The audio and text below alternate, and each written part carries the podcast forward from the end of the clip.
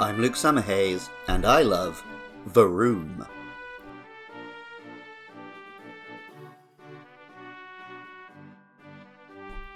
The internal combustion engine is ubiquitous today. It's one of those technological achievements which wasn't really invented by any one person, but instead evolved through a series of little innovations. From the windmill to the steam engine, to the first automobiles, and eventually to the vehicles still killing our planet to this day.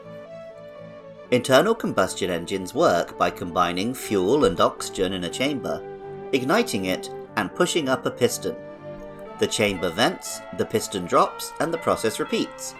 This happens over and over, usually in multiple chambers, and the rapid rising and falling of the pistons can be converted into whatever motion the motor needs to run.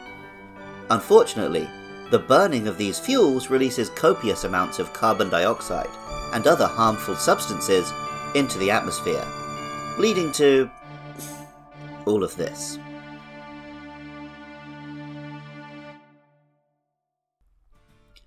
Varoom has the previously unexplored type combination of steel and poison, and is, appropriately enough, a motor engine. The Pokemon games have had motor vehicles since the start. The SS Anne and the infamous truck parked near it in red and blue, through riding a motorcycle in Pokemon Colosseum and riding in the back of a truck at the start of Ruby and Sapphire. But the Pokemon world has always seemed a little more in touch with nature and a little less polluted than ours. After all, people can ride Pokemon rather than vehicles, or use their powers instead of heavy industrial machinery. Still, there are some vehicles, and if this Pokemon's typing is anything to go on, they are as problematic in that world as in ours. Pokemon Scarlet tells us It is said that this Pokemon was born when an unknown poison Pokemon entered and inspirited an engine left at a scrap processing factory. Varoom mostly consists of a metallic combustion engine, though two wheels or limbs of rock or coal are attached at the sides. Pokemon Violet explains The steel section is Varoom's actual body. This Pokemon clings to rocks and converts the minerals within into energy to fuel its activities. The name Varoom comes from a classic comic book onomatopoeia for a car's engine, as does the Japanese name Buroron. It took a long time for early engines to develop into the powerful motors of today's vehicles. And similarly, it takes 40 levels for Varoom to evolve into Revavroom. Revavroom is a bigger, angrier looking metal engine, now attached to a four wheeled rocky chassis, not unlike a car someone might drive in a Flintstones cartoon. Pokemon Scarlet tells us it creates a gas out of poison and minerals from rocks. It then detonates the gas in its cylinders, now numbering 8, to generate energy. The V8, an 8 cylinder engine, is the benchmark for a cool, fast car, regardless of whether it has actually been outdone since it was introduced. Revavroom has a pretty solid speed and a hefty attack stat, combined with the solid steel typing and abilities which negate status effects or super effective moves. In the right hand, it could be a powerful monster indeed. Pokemon Violet backs me up, telling us Revavroom viciously threatens others with the sound of its exhaust. It sticks its tongue out from its cylindrical mouth and sprays toxic fluids. People have been joking for years about there being a car Pokemon, we were sort of close with Carkol in the 8th generation, and Revavroom seems to take us one step further.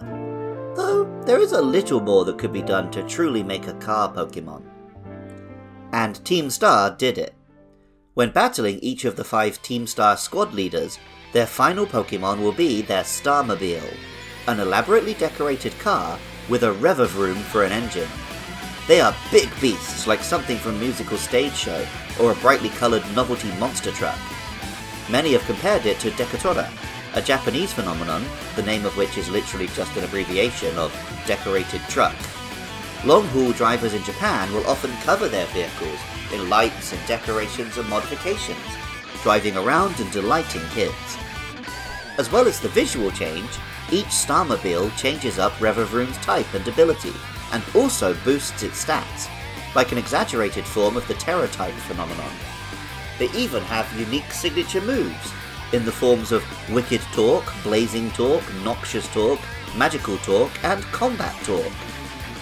The Starmobiles are true boss fights, in a way Pokemon hasn't really done before, almost entirely removed from the Pokedex of monsters available to the player. I'm actually pretty okay with this. Driving a car goes against the Pokemon trainer lifestyle we all aspire to, and it should be relegated to the villainous team. Music for Luke Loves Pokemon is composed by Jonathan Cromie. Artwork for the show is by Katie Groves. Varoom and Revavroom were designed by Yusuke Kozaki. Writing, producing, and editing is all by me, Luke Summerhays. Funding is provided by lovely listeners. If you'd like to help keep the lights on, or just give your thanks, head over to patreon.com slash podcastio I love hearing from you guys.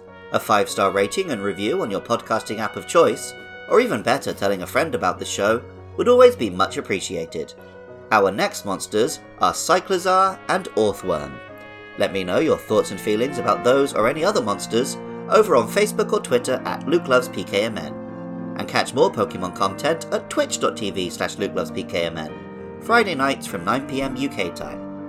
And even if you don't feel like doing any of that, thank you so much just for listening. I love Varoom, and remember, I love you too.